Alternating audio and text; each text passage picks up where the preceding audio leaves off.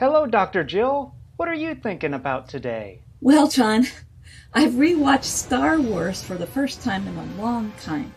Really? The first one, Star Wars A New Hope? That's the one. You know, it got me thinking about pronoun usage. Pronouns? Like I, they, he, she? Yes, exactly. And I noticed something about Harrison Ford. How good looking he is? Well, yes, but also how he used the pronoun she. Right. He uses the pronoun she to refer to his spaceship, the Millennium Falcon. That's right.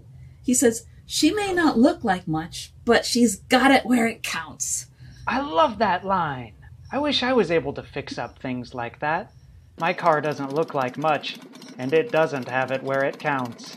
It made me think about how English speakers sometimes make unusual pronoun choices when they talk about some objects, like large pieces of machinery, cars, boats, spaceships. That's right.